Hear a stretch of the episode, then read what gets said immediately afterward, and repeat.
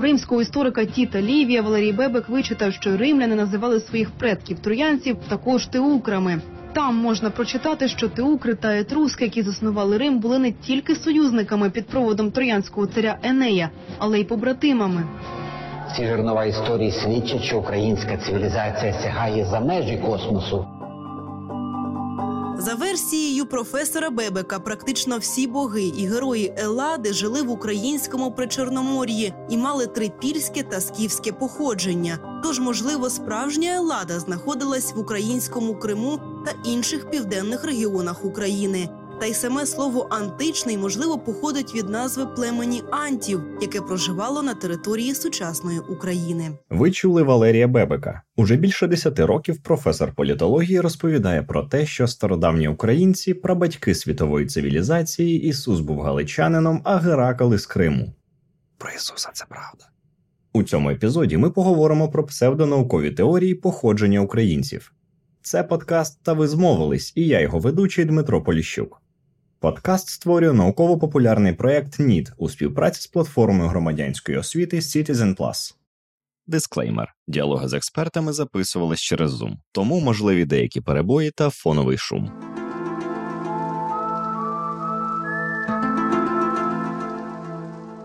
Якщо ви народились в часи незалежної України, то маєте пам'ятати початки української історії з уроків у школі. Щось там про трипільців, потім про розселення слов'ян, а далі вже яскраві постаті князів Київської Русі. Але якщо до вас підійдуть на вулиці і запитають, звідки походять українці, то що ви скажете? Можливо, це питання поставить вас в ступор, а може, й навіть зажене в глухий кут. Повірте, не тільки вас. Це пов'язано з тим, що зараз в Україні у школах і не тільки цьому питанню приділяють недостатньо уваги, що є одним з факторів поширення багатьох псевдонаукових теорій про наше походження. Одні з них припідносять українців до творців майже всіх цивілізацій, а інші транслюються нашим східним сусідам, роблячи нас молодшим братом Великої Росії. Чому ці теорії є такими популярними серед українського населення? Давайте розберемось.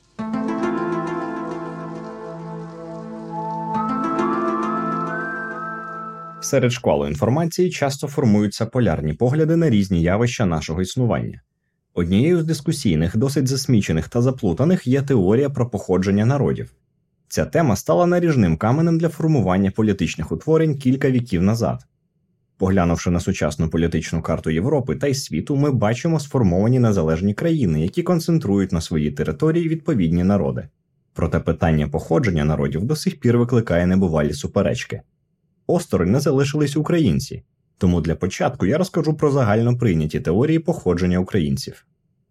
Перша теорія ранньосередньовічна. Вона пов'язана з розселенням слов'янських племен антів та склавинів у лісостепах України, котрі пройшли всі етапи етнічного розвитку ранньосередньовічної Європи від племінного устрою до імперії, в нашому випадку Київської Русі. Друга теорія активно просувається сьогодні Росією і звучить як Київська Русь колиска трьох братніх народів. Наче давньоруська народність була роз'єднана загарбниками, але незважаючи на це, усі три народи український, білоруський і російський прагнули до воз'єднання і знайшли його під керівництвом Москви, спочатку в Російській імперії, а пізніше в Радянському Союзі. І остання теорія під час великого переселення народів відбувся поділ слов'ян на етнічні утворення, котрі далі сформували сучасні слов'янські народи і розвивались окремо один від одного. Але поряд із цим популярними стають історичні міфи це система позитивних оцінок героїв і подій минулого, на підставі яких формується сьогочасна національна політика, національно-визвольний рух. У нас таким об'єднуючим міфом є козацтво, котре романтизували з 19 століття класиками української літератури. Водночас подібні міфи можуть переростати у псевдонаукові гіпотези, котрі не мають нічого спільного з реальністю і таким чином шкодять національній свідомості. Я запитав Олександра Симоненка, доктора історичних наук, провідного наукового співробітника Інституту археології НАН України, про найбільш популярні зараз псевдонаукові теорії походження українців. Ну, я не слідкую особливо за всім цим. У мене є чим займатися, але доводиться слідкувати, хоча б поверхню, так зверхню. Значить, ну мені здається, кілька таких теорій псевдонаукових. Ну, одна з них шумери, наприклад. Шумери це населення давньої Месопотамії ще 4-го тисячоліття до нашої ери вважається одна з найдавніших людських цивілізацій. Отже, що шумери не більш не, не менш як нащадки українців, навіть не предки, а нащадки, нібито українці переселилися в Месопотамію на територію сучасного Іраку, і звідти пішли шумери. Така, наприклад, теорія є. Нині вже покійний, не хочеться казати на щастя, але ну був такий вчений Кіфішин і нині здравствуючий, як то кажуть, Шилов Юрій Олексійович. Оце їхня маячня, їхня гіпотеза. Не хочеться й казати гіпотеза, бо гіпотеза все ж таки наукове поняття. Далі ну популярна дуже тема трипільці, що носії трипільської культури це предки українців. І ще одні предки у нас знайшлися скіфи, нібито предки українців. Ще одна така псевдотеорія, що слов'яни населення Київської Русі, поляни, дрівляни, радімічі, сіверяни це вже українці. Навіть не предки українців, як вони є насправді, це вже готові українці. Що цікаво, що про мешканців Великого князівства Литовського, які вже дійсно були українцями, мало хто згадує, бо ну це ну не екзотично, це дуже звично. І до того це ніхто мало хто це знає, бо цією темою ну вона за совітської влади вона не була популярна, скажімо так, і її мало вивчали і мало хто знали. А насправді слов'янська частина мешканців Великокнязівства Ростовського, тобто населення Києва і Київських земель, і Чернігова, і Переяслава, Сіверщини, оце були вже українці. І вони входили до політичного до Великого князівства Литовського. Ну, оце, що лежить на поверхні псевдотеорії. Я не пам'ятаю, хто там адепти цих теорій. Ну, про Кефішина і Шило я вже казав. Але за якими характеристиками одні теорії є більш доказовими за інші? Ну, тільки за однією характеристикою, за наявністю, якістю та кількістю джерел. Чим більше джерел у тій або іншій теорії, тим більш вона доказова. Ми маємо спиратися на факти, на археологічні факти, які перетворюємо аналізом на історичні факти і далі реконструюємо історію. Отже, чим більше ми маємо доказів, чим більше ми маємо джерел. Будь-яких археологічних, епіграфічних, літературних і таких інших, тим більше доказова наша будь-яка теорія. З названих Олександром Симоненком гіпотез, напевно, найпопулярнішою є трипільська версія. За цією версією, трипільці, котрі проживали на теренах нашої держави у добу неоліту у 4-3 тисячолітті до нашої ери, є автохтонними пращурами українців, такими собі протоукраїнцями.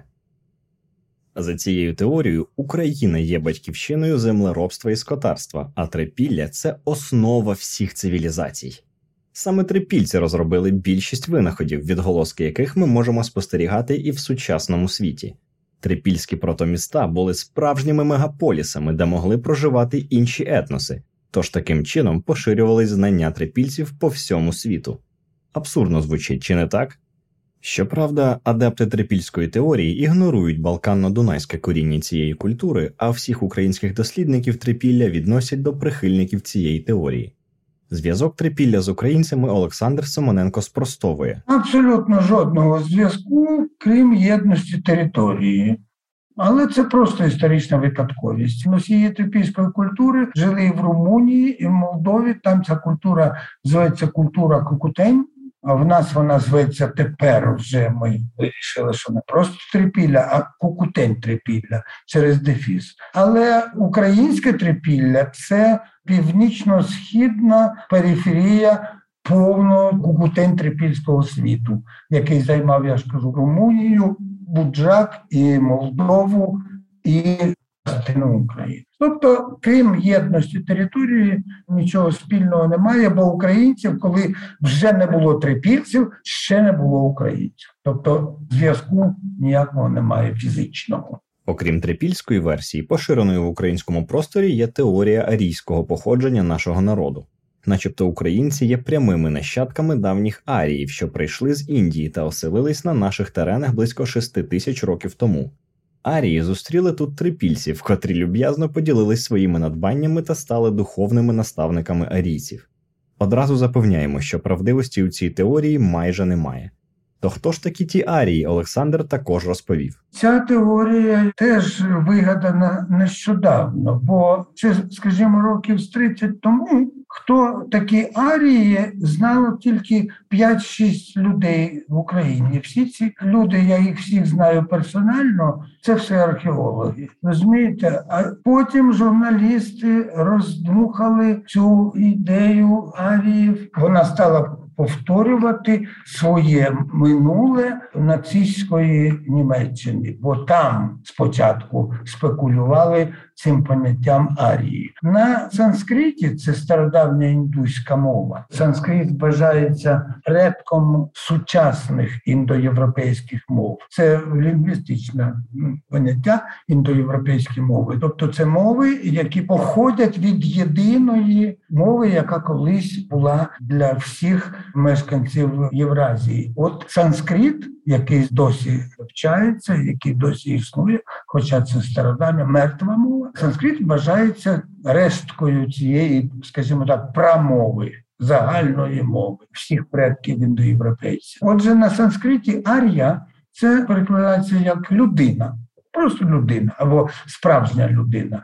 Бо багато самоназв первісних народів перекладаються саме так.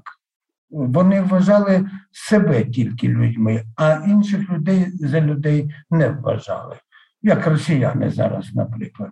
І в стародавньому індуському епосі Рігведа так називалися таємничі народи півночі, які зруйнували індуську цивілізацію, яка називалася Харабською, ну по місту Хараппа. І ці арії нібито зруйнували цю харабську цивілізацію на рубежі третього і другого тисячоліття нової. А в переносному розумінні, ну бо там в Рігведі так були подані ці арії, що в переносному розумінні слово арія, арієць, арія означає, що це сильна, жорстока і невблаганний воїни, такі ідеали справжнього чоловіка. Отже, саме в цьому сенсі цю ідею запозичив німецький філософ Ніцше і нацисти німецькі. Вони вважали аріїв предками німців. Це не так.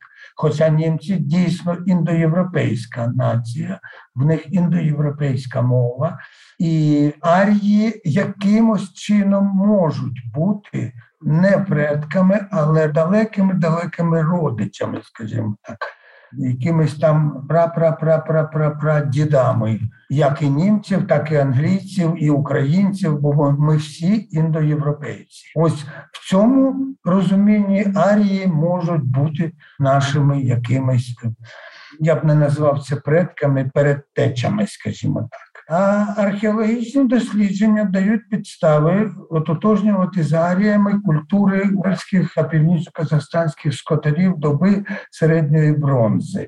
Це культура Синташта і Покровська. І е, ці культури уславлені перш за все винаходом бойових колісниць на кінській тязі. Це перші кіннотники, скажімо так. Схоже, саме вони і зруйнували харабську цивілізацію долини Інду, коли е, робили свої рейди туди на південь. І це так травмувало. Індусів, стародавніх індусів, що вони закарбували образ аріїв як великих, могутніх, славетних, жорстоких воїнів ворогів. І, звісно, ці якості чомусь дуже до вподоби нашим тим самим патріотам в лапках, про яких я розмовляв. Мені здається, що людина не може брати за ідеал жорстокого.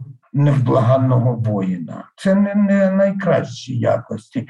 Це якості потрібні. Зараз вони потрібні нашим воїнам. Але це не, не найкращі якості, і дай Бог, щоб вони не були потрібні. Я здогадуюсь, чому саме в моді тепер стали теорія походження від Арії. Ну, може, зараз під час війни вона якось і підтримає наших воїнів, але здається, все ж таки арії до нас, я вже сказав, мають дуже, дуже, дуже, дуже далекі стосунки. Але як так стається, що нам хочеться вірити у зв'язок з трипільцями чи аріями більше ніж офіційним версіям походження українців зі слов'янських племен? Олександр Симоненко вважає, що це пов'язано із нашою психологією. Знаєте, тому що українці, на жаль, досі ще великі діти, тому що ми з одного боку дуже себе любимо, а з іншого, тому що ми в масі своїй українське населення погано освічене, воно погано знає історію. Бо в це життя, всі совітські роки, 70 років, і до цього нас вчили вигадані історії. Ну, за як буду казати, за совітський час, бо я жив тоді, а не раніше. Нас вчили, що історія це класова боротьба, що що українці все життя боролися з панами, з царями і таке інше, таке інше. Але історія вона многогранна, вона багатовекторна і не тільки боротьба історії була. Тобто нас вчили тільки одній стороні історичного процесу. Отже, ми погано знаємо історію, тому нам важко уявити собі якісь інші версії, аніж ті, які ми впитали в себе із, із молоком матері. І ми повинні позбутися цієї своєї поганої риси. Знаєте, є така звичка така. Якщо не можна, але дуже крутить, то можна. Оце наше головне, це наше все. Розумієте, от коли ми позбавимось цього, коли ми зрозуміємо, що якщо не можна, то не можна. Це коли ми позбавимося цієї риси, коли в нас буде самодисципліна і самодисципліна мишлення, не тільки дії, а самодисципліна думки. От тоді ми станемо цивілізованими людьми. Звісно, набагато приємніше думати, що ми є частиною чогось дуже прадавнього і величного. Серце тішиться від усвідомлення того, що ми могли бути предтечею цивілізацій, основою, базою, фундаментом. Якщо особливо не розбиратись в історичних процесах, то аргументація прихильників трипільсько-арійської теорії звучить правдоподібно. Таку втіху національного самоусвідомлення Олександр пояснює різними методами аргументації істориків і псевдонауковців. Ці е, псевдонаукові, я підкреслюю одразу, що це псевдонаукові теорії, не наукові теорії, вони виникають не тільки серед українців.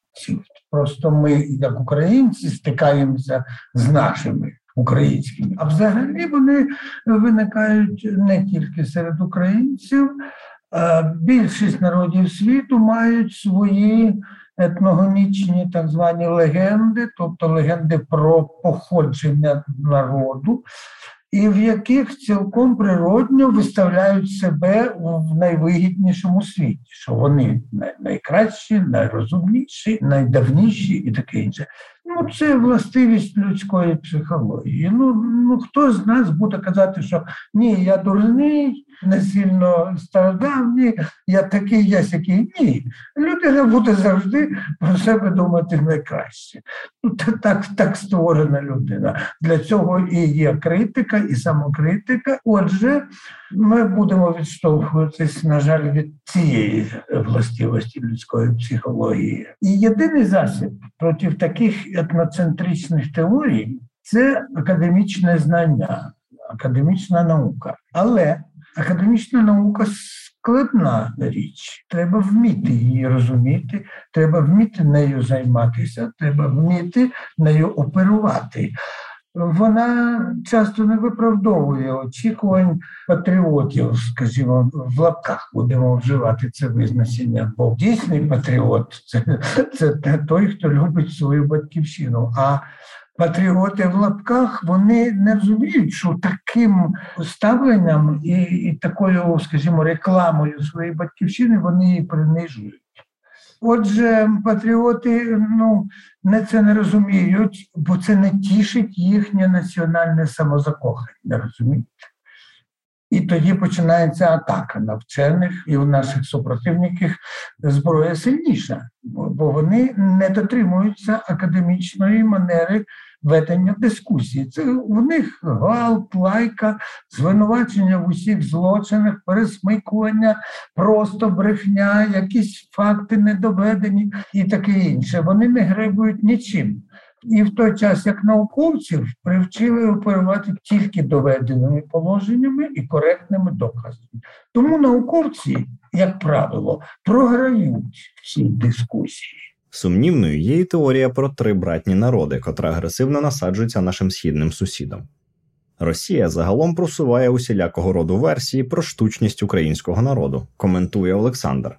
Ви знаєте, це фахівець має вам відповідати історик. Я ж вам казав, що я не займаюся цим питанням, але наскільки мені відомо, хоча б про походження українців, що це вигадана австро-угорським генштабом нація, що такої нації зовсім і немає.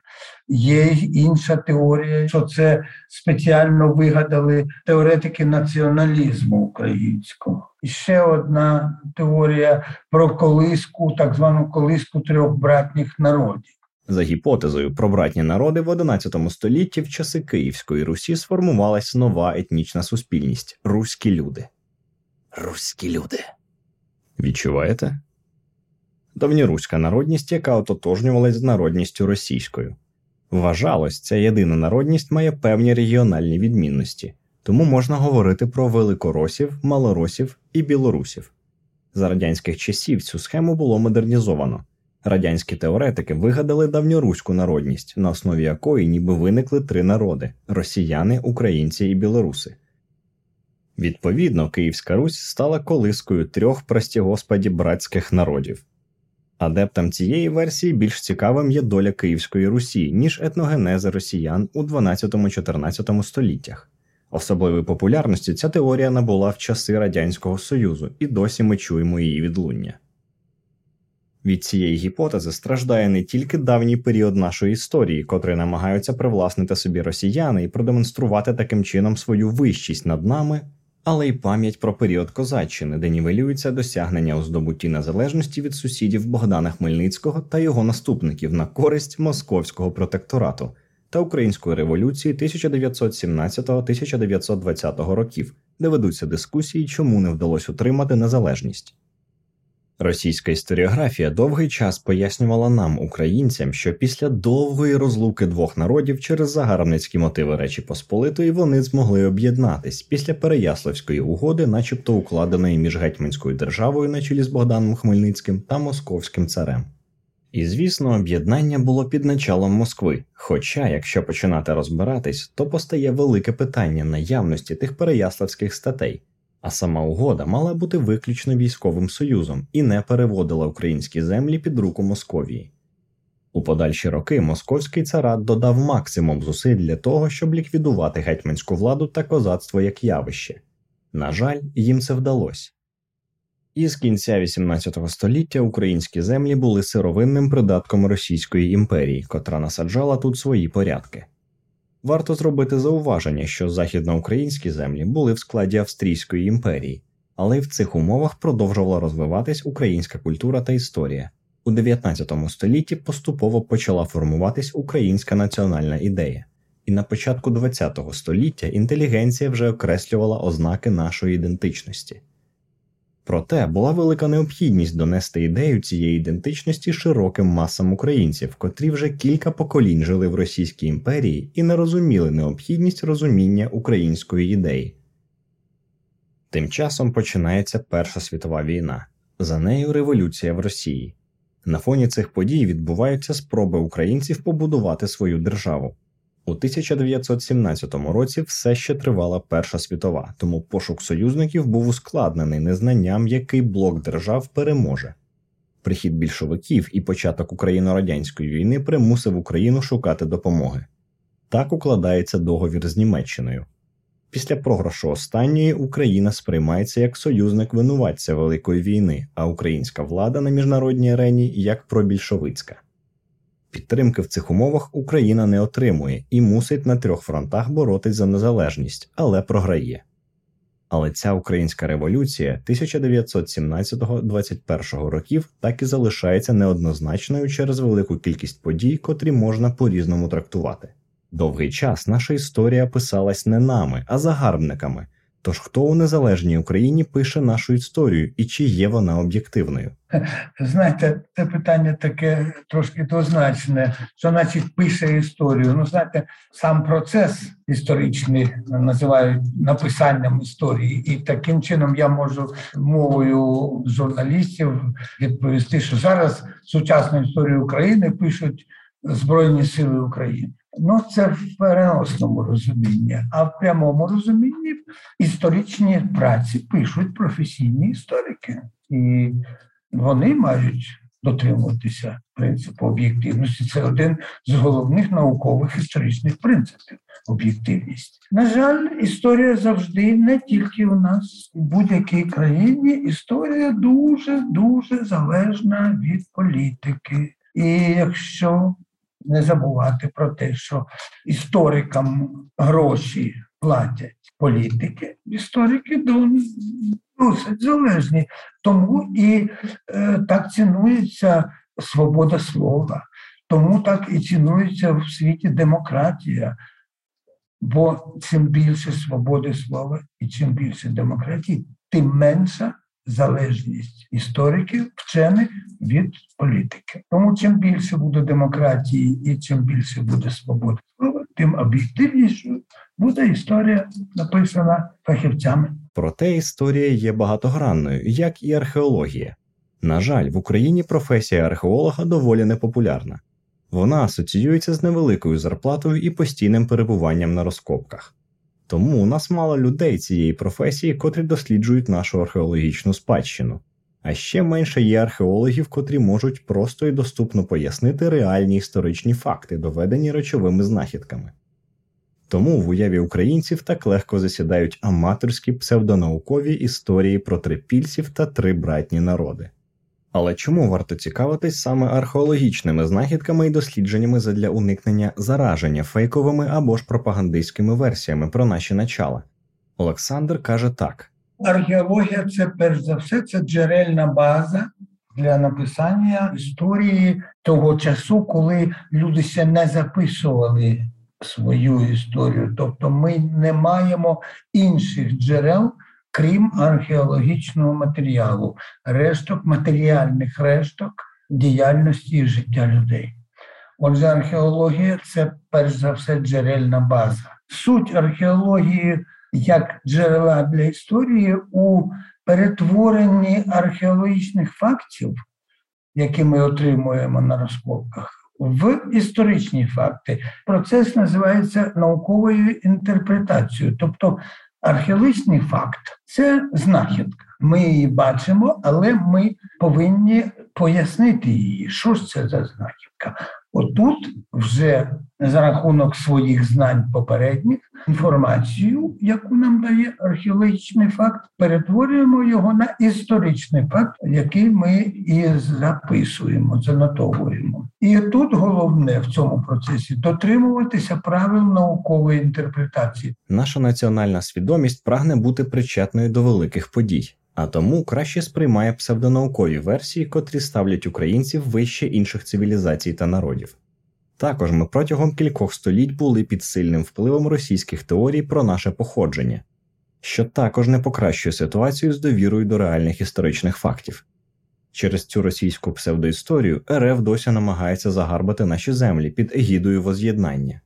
Олександр Симоненко на питання, чому Росія вважає, що Україну вона повинна повертати і вирішувати за нас мовне питання, сказав так. Тому що це дуже легко трансформувати в дії. Розумієте, на жаль, половина України я бачив нещодавно мапу, мовну мапу. Половина весь схід і весь південь України е, там домінує російська мова.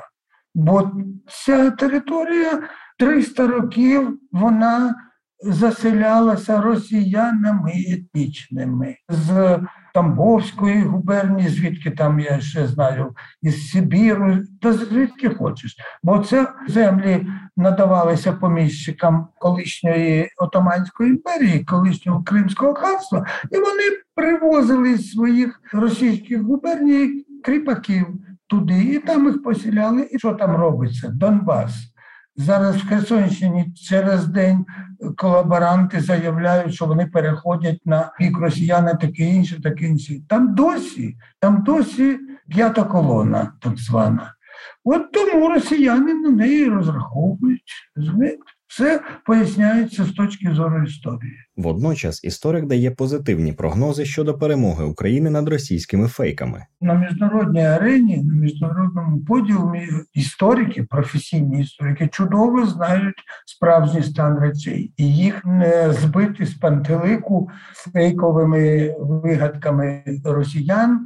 І перемагати російську фейкову історію України мають перш за все журналісти і публіцисти. Це їх терени, це їх напрямок роботи. Професійні історики, науковці, вони не мають боротися з фейками. Це все одно, що е, якогось там хірурга заставити читати лекції про те, що земля не пласка, а має форму шара. Розумієте, це не його. Його справа лікувати людей.